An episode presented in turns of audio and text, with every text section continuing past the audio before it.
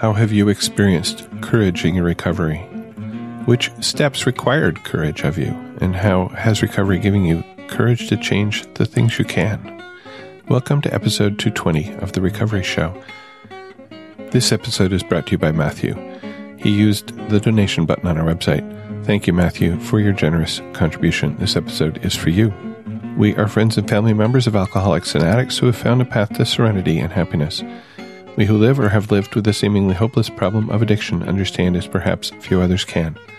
So much depends on our own attitudes, and we believe that changed attitudes can aid recovery. Before we begin, we would like to state that though we at the Recovery Show may be in a 12 step program, we represent ourselves rather than the program. During this show, we will share our own experiences. The opinions expressed here are strictly those of the person who gave them. Take what you like and leave the rest. We hope that you will find something in our sharing that speaks to your life. My name is Spencer, and joining me today is Michelle. Welcome to the Recovery Show, Michelle. Hi, thank you for having me. You have a reading that you've picked for us on the topic of courage. Yeah, actually, I think I have two. So I'm going to start with the one from Hope for Today on October 20th, which is page 294. In my first Al Anon meeting, I listened intently to other people share. One woman spoke of feeling as if she were in a dark and lonely place, like the bottom of a well. The tools of the program helped her see the light at the top of the well, but it was still going to be a tough job scaling the walls to get out. After a time, I came to understand through reading Al Anon literature, listening to other members, and practicing the slogan, steps and traditions in my personal life, that I could begin to climb out of my own well. Little by little, I stopped focusing on the alcoholic's problems and started concentrating on my own. I found that facing my responsibilities meant developing the ability to choose my responses to my problems. To be responsible for myself meant keeping the focus on myself and not letting fear become a motivator for my actions, even when my fear felt huge. The strength I needed to climb out of my well had to come from my own self respect. Without it, I didn't have the courage to scale those walls. Because my self esteem was so low, I didn't think I had any courage. However, my sponsor told me that I had a great deal of courage. She told me that by taking the risk to walk through the doors of Al Anon, I had already taken responsibility for my self esteem. Thought for the day Fear is a feeling, not an action. Courage is not the absence of fear, it's choosing to act with love in spite of the fear. If my fear had simply been removed, I might never have known that I was capable of acting on my own behalf. My second reading is going to be from Courage to Change, August 6, which is page 219. I dreamt that I was trapped in a burning room. Thick smoke filled the air, and the only exit door was blocked by fire. As I gasped for breath, a hand appeared behind the flames, beckoning me to come. I knew that freedom, light, and air were on the other side of that door, and that certain death awaited me if I remained. Still, I hesitated. How could I walk through the fire? Sometimes I feel the same way about the challenges I face in my waking life. Even when my position is hopeless and my higher power beckons, urging me to take a risk, I still hesitate, hoping for a miracle. I forget that the miracle is already here. Today, thanks to Al Anon, I have a higher power who is always there for me, helping me to cope with my fears and find new effective solutions to my problems. Thus, I am taken beyond the problems that once held me hostage. I am free to act or not to act, or to take a chance, to hold off on a decision, to make choices that feel right. Today's reminder it takes courage to step beyond what is comfortable, predictable, and known. Courage is a gift from my higher power that I find in the rooms of Al Anon and in the hearts of its members. And then the quote from Martin Luther King says, Courage faces fear and thereby masters it. Thank you. Those are both great readings. I thought of this theme because we use the the word courage shows up in a lot of places, although apparently there aren't a whole lot of readings that are actually about it. We got the book titled Courage to Change, and every meeting I go to, at least, opens with the serenity prayer, which includes the line, the courage to change the things I can, which leads then to my first question, which is what does the word courage mean to you? And how maybe has that understanding changed uh, as you've been working a program of recovery?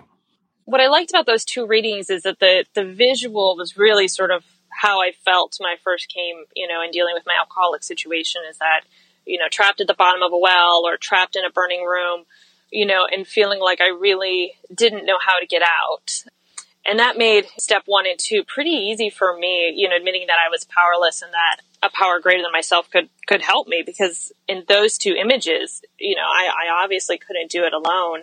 But I think I always thought of courage as being an active word, you know, actively scaling the well or actively getting out of the fire. That it was something, you know, it's a, it's a strength. It's a um, very physical word. But what I'm finding more often, at least for me today, is that it's the courage to, to not do. You know, mm. it's the courage to not take an action, to be inactive. Been praying a lot for guidance from my higher power like I do every day. And the message I get is wait, patience. And that takes courage because my anxiety and my fear would want me to jump. It would want me to, to take an action and, and God is telling me to have the courage to wait and to be uncomfortable.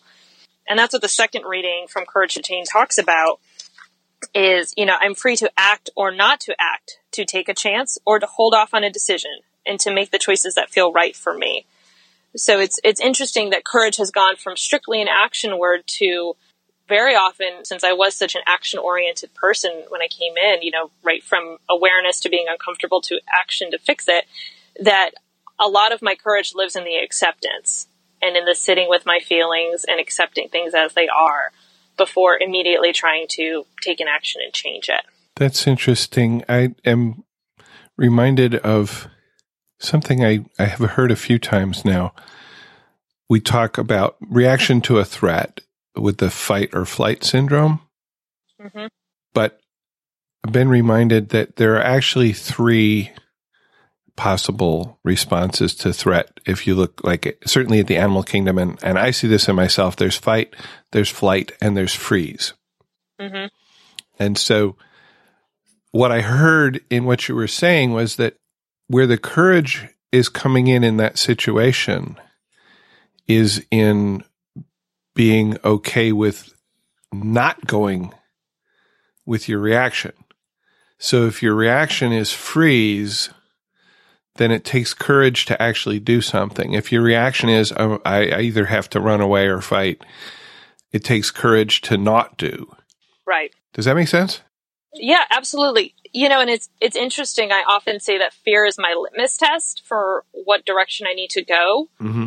You know, because I can use I'm I'm pretty clever. I can use the tools to justify any of my bad behavior and call it program.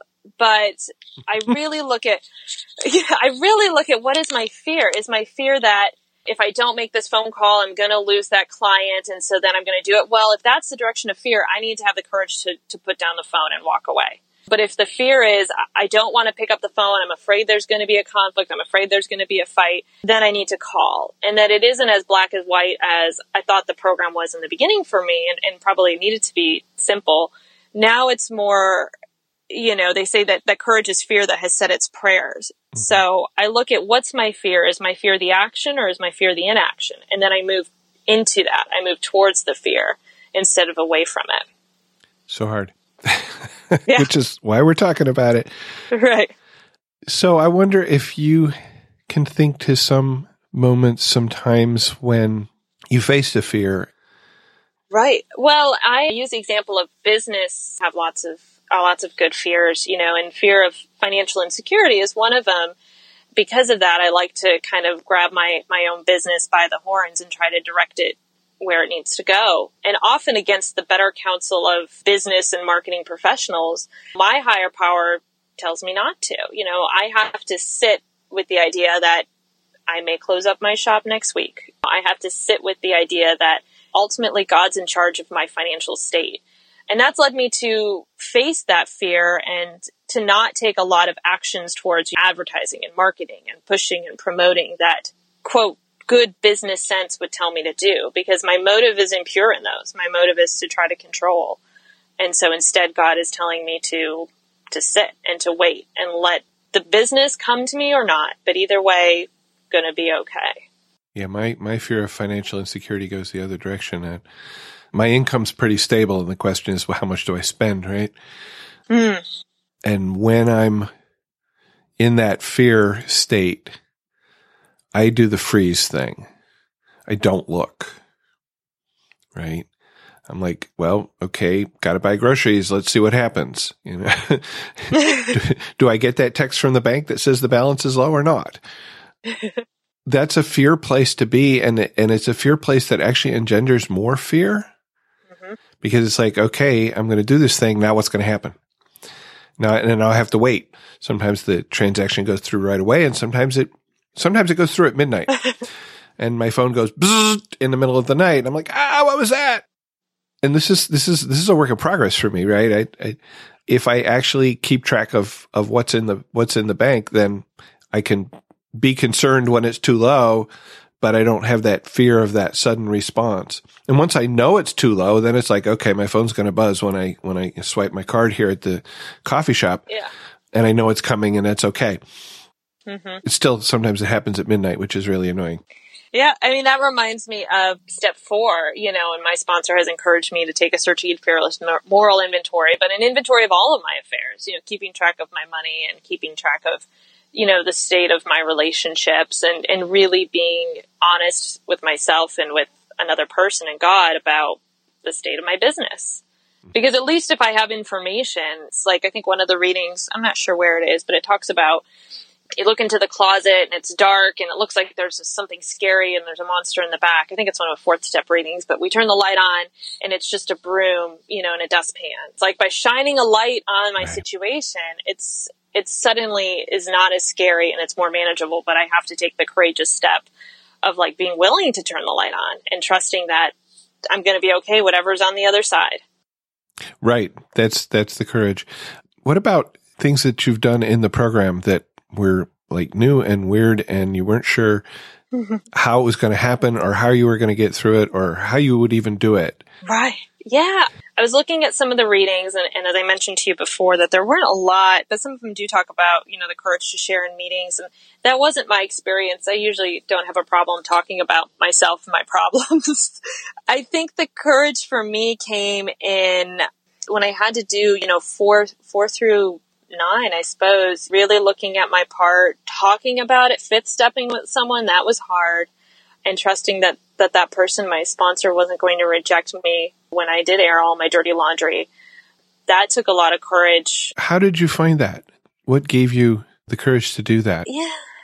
I think it was that she and I had developed a relationship over the months as we were working the first few steps and she was helping me through, you know, a separation from my, my qualifier. I felt a lot of that unconditional love and respect that I soon came to associate with, you know, the program and again with a higher power eventually, you know, unconditional love and acceptance. I felt willing to to air that because I knew it was a burden I had to let go. And then just like turning the light on in the closet, I shared all of these horrible things I felt like I'd been carrying and things I had said and done or not said or not done, you know, and she just looked at me and she said, you know, me too. and that really like, wow, you know, I mean, kind of just, you know, like deflates. And that was that acceptance that gave me the courage to, to work towards the amends steps, which were hard. Mm-hmm. I'm grateful that my sponsor gave me the opportunity to make a lot of my amends via text and email.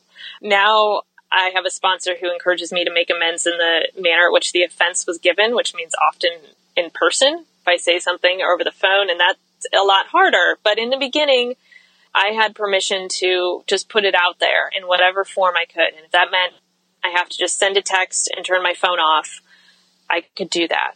I couldn't have actually talked to the person and made the amends, but I could do that much. And you know what happened when I made amends? I would say across the board, either A, I didn't ever hear back from the person, or B, they said, I don't know what you're talking about out, but have a great day. You know, it felt so scary to do it. Mm-hmm. But, you know, I was developing a trust in my sponsor and a trust in the program, and that soon became a trust in God. Each step after that became a lot easier. It's like that scene in Indiana Jones, you know, where he has to cross the, the cliff in the third one and he can't see the bridge. Mm-hmm. And he takes that step, that free fall into space, and then realizes, oh, there's just a bridge here that's no big deal. It's an invisible bridge, but it's here. Invisible. Yeah. It's just that first step, right? Yeah. So I'm also hearing the word trust and, and I'm feeling that trust, trusting your sponsor, trust in a higher power, trust in the process maybe mm-hmm. can help you to get that courage to take that first step onto that invisible bridge. Yeah. And I would call it, you know, trust is a great word. I, I would actually call it faith because I've heard it said in meetings that fear and faith can't exist at the same time. If I'm in faith that things are going to be okay, that I'm going to be taken care of, that the wheels aren't going to fall off, then there really isn't an opportunity for me to feel fear. And that was something that, you know, I've built up a strong faith just through repository of spiritual experiences. All the times I've had to make a phone call or walk into a meeting or, you know, I invite my higher power along with me. You know, I, I bookend it with my sponsor. I'll call before, I'll call after. My sponsor says, pray before, God's words, not yours. Invite your higher power into that space with you. It is always okay. I'm always better for the experience. And that makes it a lot easier for me to take bigger steps, which is what my program has been today. More recently is, is doing a lot more bigger growth steps. And that's because I have all of the faith of the little steps I took up into this point. Yeah, that is so true. I'm actually reminded of an example that I saw earlier today. I'm working with the seventh grade youth at my church. There's one person in the class started out kind of quiet. The way in which this person may be working through their, their, their fear and their courage is they'll put out a little bit about themselves and just let it sit and see how people respond. Mm-hmm. And then when they don't get a negative response, then maybe the next time they'll put out a little bit more. Mm-hmm. And I saw that today where we were we were playing the game Two Truths and a Lie, where you know you're supposed to say two things that are true about yourself and one thing that's not, and then the rest of the group's supposed to guess which is which. And it's a, a group forming activity. You get to learn a little bit about people and and see how much you know about them. So this person very straightforwardly said, "I'm gay." Hmm. And I have a dog and something else I forget. That was one of the truths, but it, that was another step. Like, I'm going to put this out wow. there and see what happens. Mm-hmm. And, and the interesting thing was it wasn't tentative. It was just like, boom, here it is. This is something about me that you may not know. And let's see how it comes back. And, you know, with that group of kids, there was there was almost no response. I think one of the kids said, "Oh, I think that's the lie," but it wasn't like, "Oh, I think that's the lie" because there's no way. Right. That's the the little steps, right? You take the little steps, and every time you take the little step, and the bridge is still there, you know, you can take a, mm-hmm. a little bit bigger step the next time. I love that picture of the bridge, by the way. Yeah. so I just saw that today. So that's so wonderful. Yeah. You know, and that reminds me of kind of where my higher power has guided me in my program today. And it was, it definitely wasn't a big step that I could have taken when I first came into the rooms years ago. But I've had the courage to face and confront a lot of the grief of growing up in an alcoholic home, losing two alcoholic parents, losing a first marriage. You know, that's a lot to carry around. And I had been carrying around band aid on the situation, like enough program to get me by. But it was getting worse and and I felt compelled to work the steps a second time with my sponsor around this stuff, you know, mm-hmm. because I felt the courage and the faith to really face it even though I said honestly, you know, I've been carrying this grief for so long, I don't know who I am without it. And that's a scary thought. Yeah, the the courage to do step 6 and 7. Right. And what I'm finding today where courage is for me today is the courage to live as your student, you know, live my authentic truth for 24 hours at a time. If today I'm feeling this or I'm not feeling that, you know, I've been confronting some ideas about if I drop this grief and I drop codependency, maybe I'm not, maybe I don't want some of the relationships I have, you know, and can I face that? And really just being honest with myself and having the courage to clearly and directly and quietly state my truth I couldn't have done that in the beginning. You know, in the beginning it was just survival, but now I really feel like I've moved from surviving into what does thriving look like? What does a life look like? You know, the courage to live my own life exactly as I want it with my authentic truth. That's the bigger stuff I'm tackling today, which is pretty uh challenging, we'll say. growth opportunities.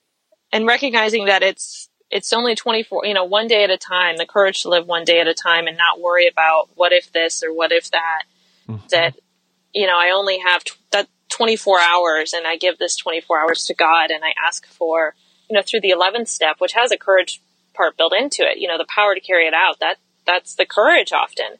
That is so much. And really just keeping my, my mind and my body in this present space and whatever unfolds, which is like walking across that invisible bridge blindfolded, right? Backwards. mm-hmm. I feel like most days, you know, I'm like, okay, well, I guess we're not going to fall today. Maybe tomorrow, but I know I'll be caught on the other side.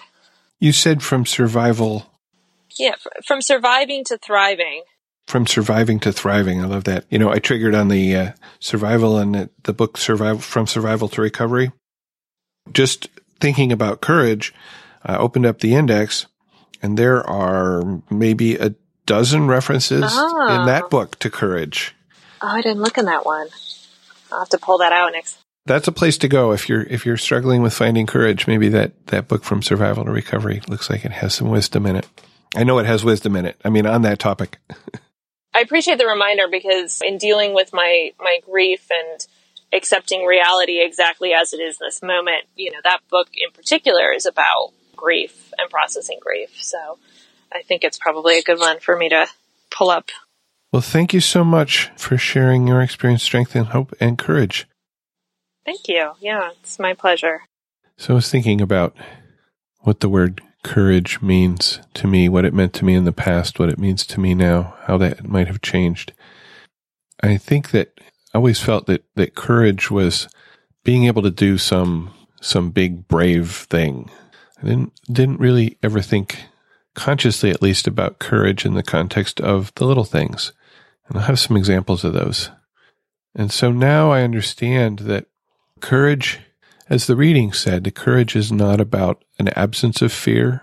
It's about working through that fear, as as uh, as Michelle had said, and that courage can be for little things or big things, and it can be also take courage to, as as Michelle noted, not do things, to not try to intervene to save a loved one from the consequences of their actions, for example. And I was thinking in particular about moments of courage in my recovery process. You know, the courage to walk into my first meeting, not knowing what I was going to find there, not knowing who I was going to see there, not knowing if it was the right place for me. That took some courage to do that. And then to come back the next week and to stay there when I saw somebody who I knew that I was afraid they would judge me. Um, those are little bitty courages, but I think the hardest thing often for us in the program is to actually come to the program. The courage to pick up the phone and call another Al Anon member. That phone is so, so heavy the first time you make a call, and sometimes the hundredth time. It's like, I don't want to bother this person with my little problem. I, I can muddle through here. It's okay. And that's really about fear and, you know, finding the courage to dial that number to say hi, to say, hi, this is Spencer and I'm struggling with something. I'd like to talk to you about it. Hi, this is Spencer. Can we maybe get together and, and talk about program a little bit? Asking somebody to be a sponsor. I did it kind of impulsively. There was a person in the meeting that I initially went to, and that was my home group for many years, who I felt had a lot of program wisdom. And so one day we had a, a meeting about sponsorship on the topic of sponsorship. And afterwards I said, Hey, will you be my sponsor? And that just to open my mouth and let those words come out was difficult. It seemed like it was something I needed to do. And so I found a little bit of courage in that moment to do that. That meeting had, after the main meeting, there was a smaller meeting for newcomers to give people a chance to have a little conversation, to ask questions, to say, what, what the heck is this anyway? I don't know why I'm here. I'm not sure what, what happens here and how it's going to help me. What's a sponsor? How do I get a sponsor? Those were questions that came up and that concept of asking somebody to work intimately with you on your recovery there's a lot of uncertainty and fear around that question. Who do I ask? How do I ask? I would try to reassure, I guess, a little bit and say, look, you know, sponsorship is not like marriage. You're not committing to it permanently. If you're really not sure, you can ask somebody to be a temporary sponsor, or you can just ask somebody, can I call you? And getting back to that, that phone call thing. Like if I talk to somebody after a meeting and say, Hey, can I call you later this week? It's so much easier to pick up the phone and call because I feel like I have permission. So that's, you know, sort of breaking it down into two smaller steps. One, the courage to ask for permission and then the courage to actually pick up the phone and call. After a meeting a few weeks ago, I was talking with somebody after the meeting and they said, so how do I go about getting a sponsor anyway? And I said, well, you know, look for somebody who has what you want. Maybe if you're new in the program, maybe look for somebody who has a similar experience to you because they might be able to relate to the things you're facing better than somebody who doesn't have that experience. And if you're not sure, you can ask somebody to be a temporary sponsor. And so then the next question was, well, will you be my temporary sponsor? Walked right into that one, didn't I? To which I gladly said yes. Okay. So that's like program stuff that required courage. But then the program also asks us to do new things, to live in new ways. And these can be difficult and they can, they can require a lot of courage sometimes. The first one that occurred to me is setting a boundary and then holding to it. So first, setting a boundary is uncomfortable for me because I'm generally going to be telling somebody, I don't want you to do this, or if you do this, I will do that. That's uncomfortable. That's confrontation. I don't like confrontation. I, I'm, I'm confrontation averse. Maybe it's just internal, but it's still, then it becomes then holding the boundary. The say my boundary is I'm not going to go to the grocery store and buy wine for you. If you ask me to purchase alcohol for you, I am not going to do that. And then it comes to holding it. And so it's the middle of the evening. The wine has run out. Alcoholic loved one wants some more and says, Will you go buy some for me? Now I have to hold that boundary. And there's fear because if I don't buy it, they might get in the car and drive to the store and God knows what's going to happen then. But if I do buy it, well, I'm not holding my boundary and I'm enabling the behavior. I'm enabling the drinking. So that's difficult. I'm not going to call work and make excuses for you in the morning. Come the morning, can I actually do that? Can I actually hold that boundary? I'm not going to try to solve your problem for you anymore. I'm not going to try to fix your alcoholism for you anymore. And holding that boundary was both easy and hard. It was easy because of all the examples I had where it didn't work anyway, made it easier to not try to do it again. But it was hard because in the downward path that in my case for my loved one eventually led to a bottom and sobriety, that's a scary place to be. Even if I am really confident that whatever I do is not going to make a difference, it's still hard to not try. And there, there we go. Courage to not do that Michelle was talking about. Courage in the inventory, courage in sharing the inventory in step five, admitted to God, to ourselves, and to another human being the exact nature of our wrongs. That requires some courage. That requires some trust, some faith that that person's not going to reject me once I've shared the things that I did that were so horrible. And for me, that took several, actually several times through the fifth step before I think there's nothing else that I haven't admitted, but you never know for sure, I guess. Making amends, wow. Going to somebody and say I did wrong can be hard. I have not had the, wow, I don't even remember that experience that Michelle talked about. There have also been some where it's like, yeah, you did, you fucked up. You damn well better be sorry. Not in those exact words, but you know, that's the feeling. And there were some was like, yes, acceptance. Thank you for admitting it. Thank you for understanding that what you did was, was hurtful to me. And thank you for doing your best to make amends, to undo whatever wrong you can undo, or to at least not do it again, which is where many of my amends lead to not doing it again. Finding courage in recovery, I, I really think that it came back to this building up faith and trust, understanding that even when I make a decision, even when I take an action, that the result may not be what I wanted, but that I have always been okay. And that makes it easier to do those difficult things. I might still fear, fear that the outcome's not going to be what I want, but at least I don't add to that fear by fearing that, and also I'm going to be destroyed because that, that hasn't happened. And I, and, and I have faith that it, that I will be okay. I Had a couple of contributions from listeners on this topic also. We have a voicemail from Allie. Hi, Spencer. This is Allie from New York. I'm calling in regards to the courage topic.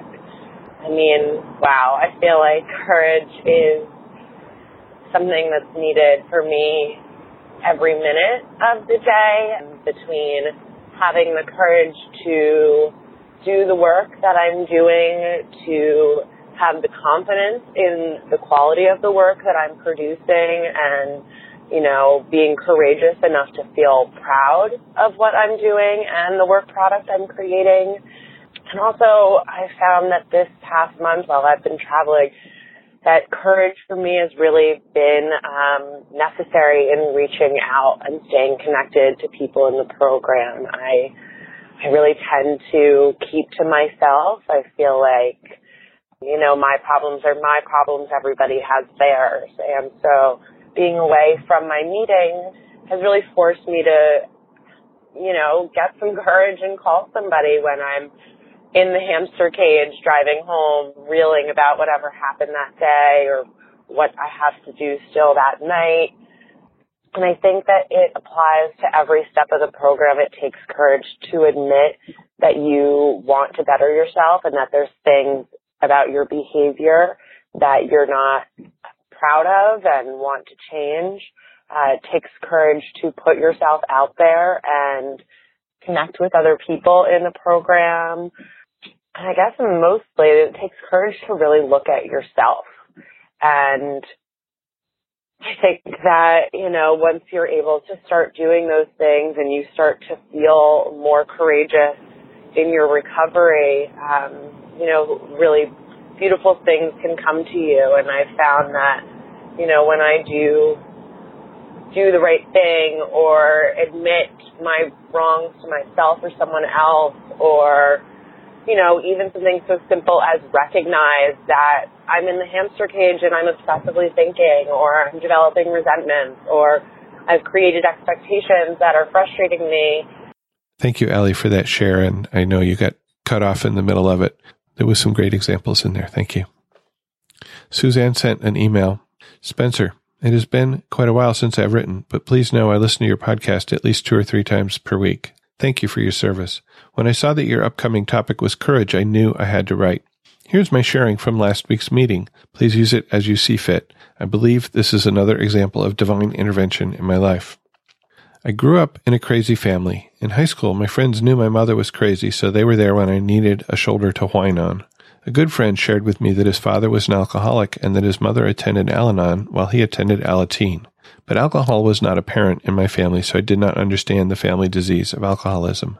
The disease ruled my family of origin and my first husband, and courage to change never appeared. When I was a child, my father told me that sometimes you have to walk alone to do the right thing.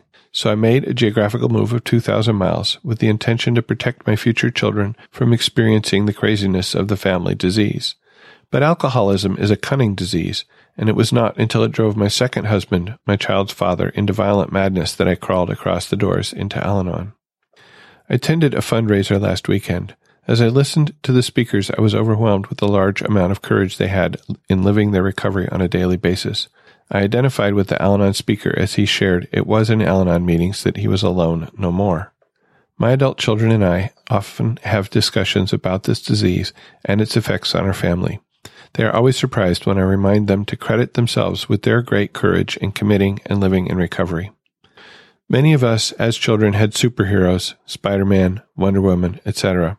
My definition of superheroes has changed. Those persons who first cross the doors into Al Anon and continue to commit on a daily basis are the real superheroes.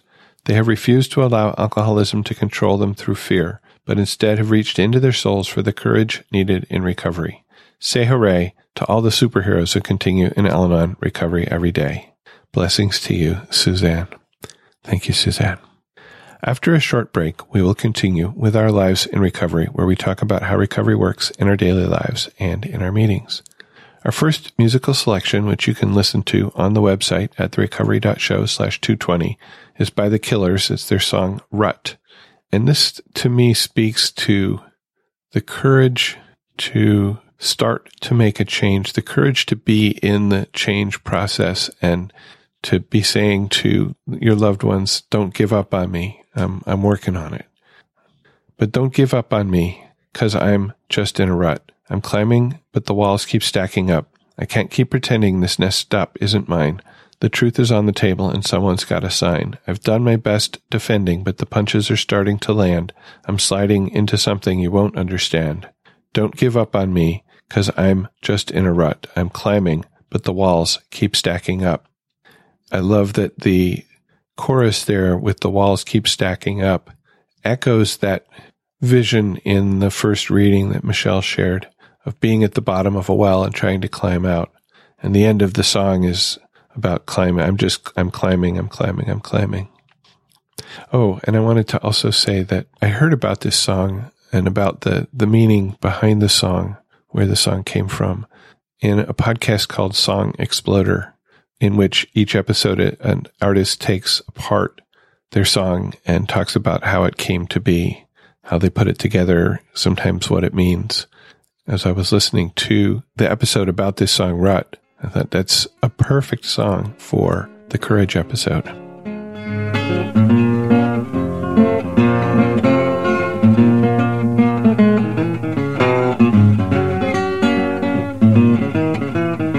In this section of the podcast, we talk about our lives in recovery, what's happening in our meetings and in our lives this week. I just want to relate a story from a meeting I was at recently. The topic of the meeting was step four, which is the searching and fearless moral inventory. One of the people at the table related a time when he was feeling depressed and his therapist asked him to write a list of positive attributes that he had one for every year of his life, which was 68 at the time. And he thought, there's no way I can think of 68 good things about myself. But he was given the assignment, so he, he went home and he did it and he came back for the next group therapy. And the therapist said, now I want you to go to everybody, each person in the circle and read one of your positive attributes to that person he said there were 30 or 40 people in the circle. So that was a lot of positive things he was saying about himself. And he said it made a real difference in the way he felt about himself. First to make the list and then to read it out loud. That's one of the one of the things that we are asked to do in our inventory in this program is to not only look at our character defects of which we are sure we have many because the other people in our lives have told us all of our faults for so long.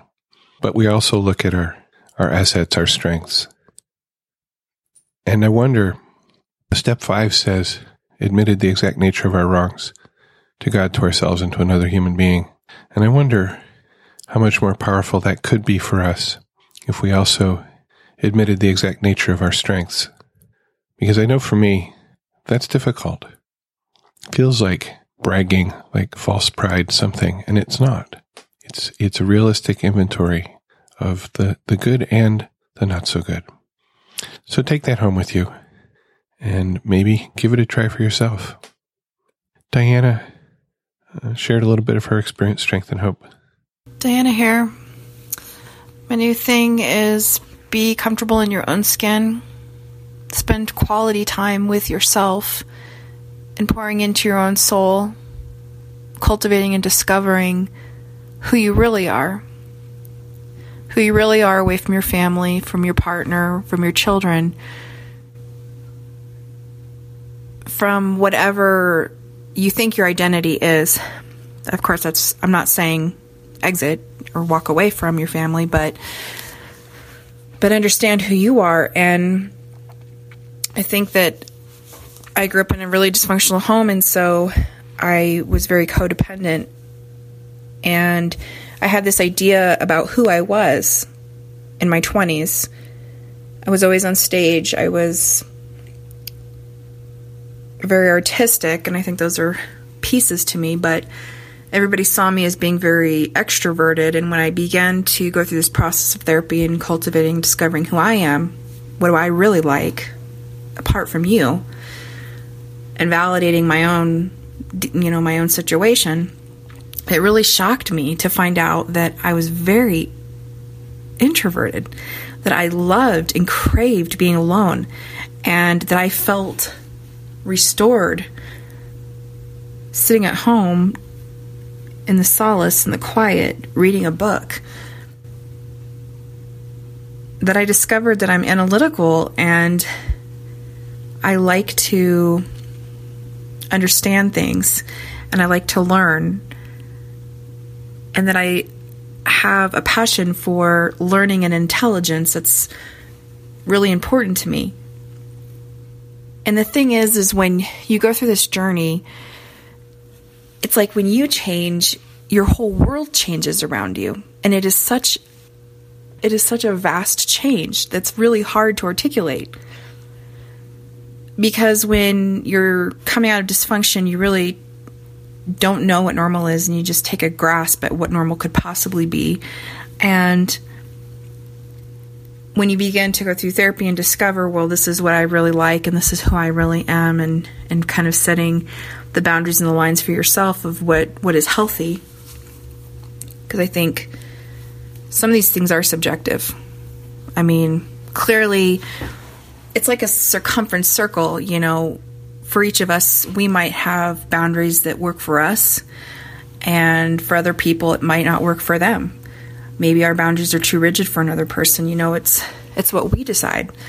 And when I began that journey, it was um, it kind of changed my relationships and the definitions and everything because I would be in relationship and connection with people based on what they could do for me because I had some deficit and I believed that that I, there was a hole and a character flaw within myself.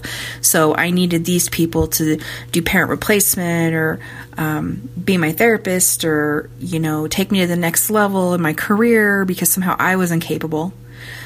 But then when I began to really work on myself and realize, oh my goodness, that there is a true imbalance going here of reciprocity where people see that desperation and they prey upon it, whether they realize it or not.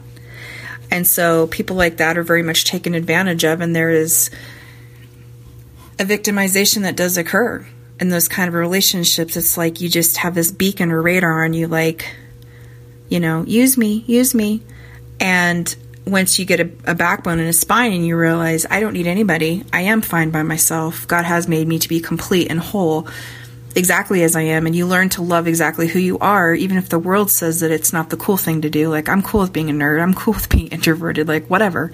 Then this this beautiful thing occurs where you suddenly are who you are in all its beauty and you attract people who love exactly who you are.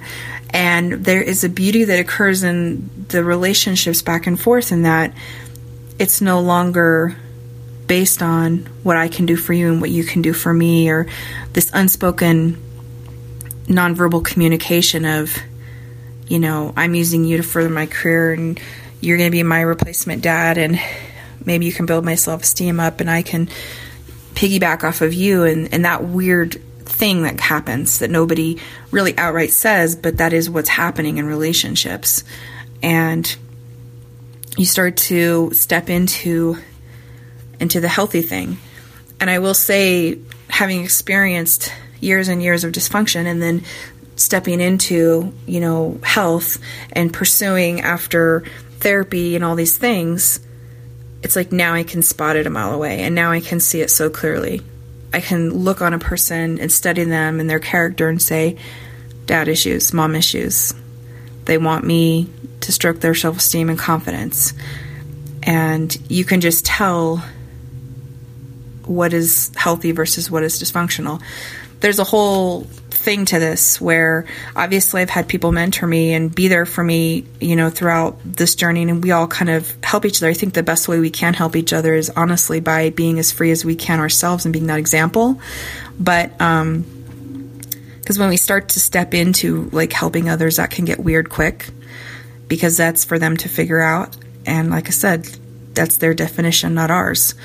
But um, then you start to get into like, this is, I can't believe that I went through that and I actually thought that was healthy back there. Wow, that relationship was so weird. I was expecting this and they were expecting this, and we were playing these weird roles, right? And then you step into this other place where now you have self esteem and you're cool with who you are and you are exactly, precisely who you are, unapologetically. And then people are like, I like you.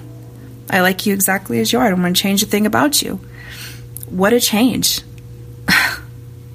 Does anybody vibe with what I'm saying right there? It's like, I don't ever want to go back.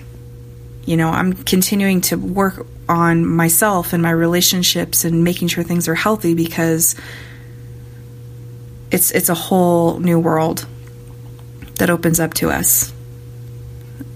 It's like we were made to be whole people on our own. And speaking, you know, I'm somebody who got married in, in my teens. I'm still with him, and so that can, that a lot I can speak to. There's a big side of codependency sometimes when you get married really young because you're you're coming together and figuring it out, and um, you know, there's pros and cons to to both. Honestly, getting married older and getting married young, but that isn't really the point. But um, you know, it's just we're we're figuring it out. We're we're moving toward health, and we're trying to, you know, I guess go in that direction as much as we can, and and attract that kind of vibe to our life. And like I said, the best example we can be in motivating others to change is by showing them in demonstration, not by you know pushing them or forcing them or manipulating them, but just saying, I'm going to do me, I'm going to be free. And, you know, if you're inspired by that, great. And if not, great, whatever. So, anyway, it's my thoughts. Thanks for letting me share. Thank you, Diana. Upcoming topics include parenting. The original suggestion for the topic of parenting was how can recovery help me as an adult child of an alcoholic be a parent who doesn't pass those patterns on to my children? I think that's my interpretation of that original question. So parenting as the adult child of an alcoholic really great topic, not one I can contribute to. There's some alcoholism in my family, and I've picked up some patterns. So maybe I could contribute a little, but I'd rather hear from you. And if you'd like to contribute to that episode, please call or email. The other side of parenting is parenting of a child who is alcoholic or addict. And we've done that in the past, but it is a great topic with lots of depth that we can come back to. We welcome your thoughts. You can join our conversation. You can still leave us a voicemail or send us an email on the topic of courage, on the topic of the three P's. We'd love to have you join our conversation. You can call and leave a voicemail at 734 707 8795. Call right now, 734 707 8795 if you want. You can also use the voicemail button on the website to join the conversation from your computer. If you prefer not to use your voice, you can send email to feedback at therecovery.show. There's different levels of joining our conversation. You can leave a short voicemail. You can send an email. You can do, as Michelle did today, we had a conversation for about 20 minutes. All of the methods of contacting us are on the website at therecovery.show slash contact or go to therecovery.show, tap or click in the menu on the top of the page on the contact, contact us link. And there you find all that information. Also on the website, you can find notes for each episode. Um, you can play the episode directly from the website. Maybe that's what you're doing now. And if you are, maybe, especially if you have a smartphone, you might want to subscribe because that way you'll get each new episode automatically downloaded to your phone as it's published. There is a subscribe link in the menu at the top of the page. Just click or tap there to find out how to subscribe on your particular device. We'll take a short break before looking at the mailbag, and the second musical selection, also available on the website, is Landslide by Fleetwood Mac. This is a song about finding courage to make a change, to reach out and do something, stretch out and do something. Can the child within my heart rise above? Can I sail through the changing ocean tides? Can I handle the seasons of my life? Well, I've been afraid of changing because I built my life around you, but time makes you bolder. Even children get older, and I'm getting older too.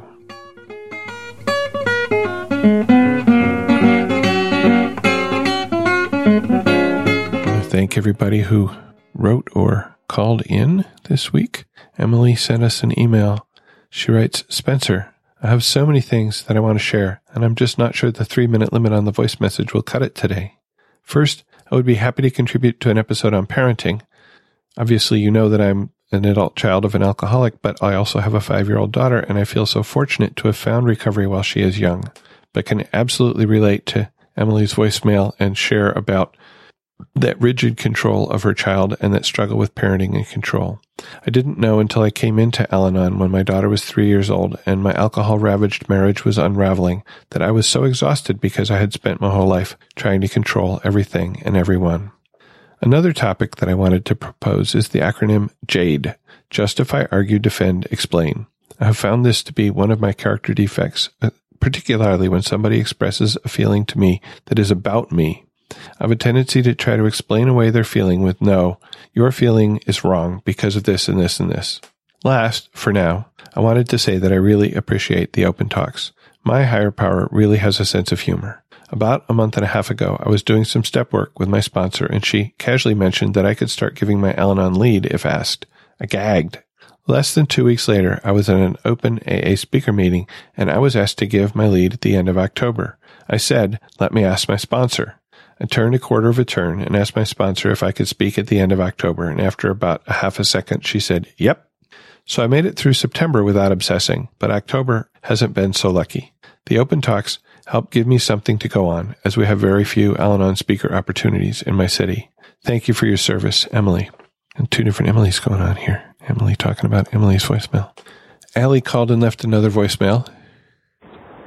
Spencer. This is Allie again from New York. I just wanted to say on um, this topic of the three P's, I mean, I didn't ever realize why I procrastinated so much. I think until I listened to that podcast and finally, you know, the light bulb went off and I was like, oh my God, that's me. That's exactly it. so I just wanted to say thank you. And, you know, I think that the topics go hand in hand, at least for me. I have to find the courage to take uh, my perfectionism and shove it down and actually not procrastinate and do what I need to do and have the courage to submit it to someone, to ask someone to, for help, just ask someone to review it or to just post it or send it in to my boss, whatever the situation may be. And that takes a lot of courage for me because of my perfectionism, because of my insecurities, uh, my ex- unrealistic expectations often. So, you know, I think that listening to your podcast of the three P's and following up with the topic of courage is just really enlightening and I really appreciate everything you do and all the topics that you share. It really has been such an incredible guiding light for me in my crazy morning commute. So thank you so much again. Um, okay, bye. Thanks, Allie, for, for sharing your experience, strength, and hope around the three P's. A listener wrote, saying, I've been looking for the Al Anon Blueprint for Progress, the four step workbook, as an ebook. I couldn't find it on the Recovery Show website nor on Amazon. I wrote back and said the only Al Anon ebooks that I'm currently aware of are How Al Anon Works, the, the Blue Book, The Courage to Change, Daily Reader. The Forum magazine is now available electronically, at least for Kindle. I've been downloading those because it's really nice to just have it with me at any time. And also there's an ebook called Having Had a Spiritual Awakening, which is not exactly a daily reader. It has a bunch of short readings in it, which is also, it's a, it's a good book, but there's a bunch of Al-Anon literature that has not made it to ebook format yet. And I think the Blueprint for Progress is one of those. That would make a great ebook. If you had it in a form where you could type your answers in because it is workbook, that would be awesome. Or you know, just have the questions and write the answers in a, in a separate journal. I guess that works too. But unfortunately, not currently available as, eh, to the best of my knowledge. I will put a link in the show notes for this episode at therecovery.show slash 220 to the page. I think there's a page on the Al website that lists their ebooks. I'm not 100% positive of that, but if there is one, I'll put it in. I'll put a link in. There's also, I can put in a link to the Amazon page that lists all of the e literature available from Al Anon. Uh, there is some repetition in there, but that, that may be a useful resource. So I'll, I'll put that link in as well. Lisa sent a short email saying, thanks for the show and how can I donate? Well, it doesn't cost you anything to listen to the recovery show, but we do have expenses, as you know. That's why she wants to donate, right? Which run about $60 a month. And so there's a donation button on the website. I think it says donate. If you're on your computer, it's just on the right hand side of the screen near the top of the page. If you're on a mobile device, a phone, or probably a tablet, it's near the bottom of the page. It's not all the way to the bottom, but it's very near the bottom of the page. And I'm thinking maybe I should put that in the menu at the top because it'll be easier to get to. So we do have that donate button on the website where you can support us directly, just like Matthew did. And thank you, Matthew. And we have put together a list of recovery related books. Click or tap on the books link in the menu at the top of the page. And if you order one of these books from Amazon through our website, we will receive a small commission. In fact, anything you order from Amazon after clicking on one of the links will help us. I heard from somebody that they think actually if you click on that link, then anything you do in the next 24 hours might um, give us a commission. I'm not positive about that. It costs you nothing extra and helps to keep us on the air. Thank you for your support in whatever form you give it, whether it's sharing the podcast with your friends, simply direct them to therecovery.show, or just listening. We are here for you. The last song selection seems, I don't know, sort of obvious when I stumbled across it. Yeah, it was obvious, but I had to stumble across it. It's from The Wizard of Oz. The title is If I Only Had the Nerve. It's sung by Bert Lahr and cast and you can listen to it with also a little film clip from The Wizard of Oz at therecovery.show slash 220. Yes, it's sad, believe me, Missy, when you're born to be a sissy without the vim and verve, but I could change my habits, never more be scared of rabbits if I only had the nerve. I'm afraid there's no denying I'm just an awful dandelion, a fate I don't deserve. But I could show my prowess, be a lion, not a mouse, if I only had the nerve. It's the cowardly lion, right? Okay. So he wants courage and he discovers, of course, in the story, he discovers that he actually does have courage. He just didn't know it.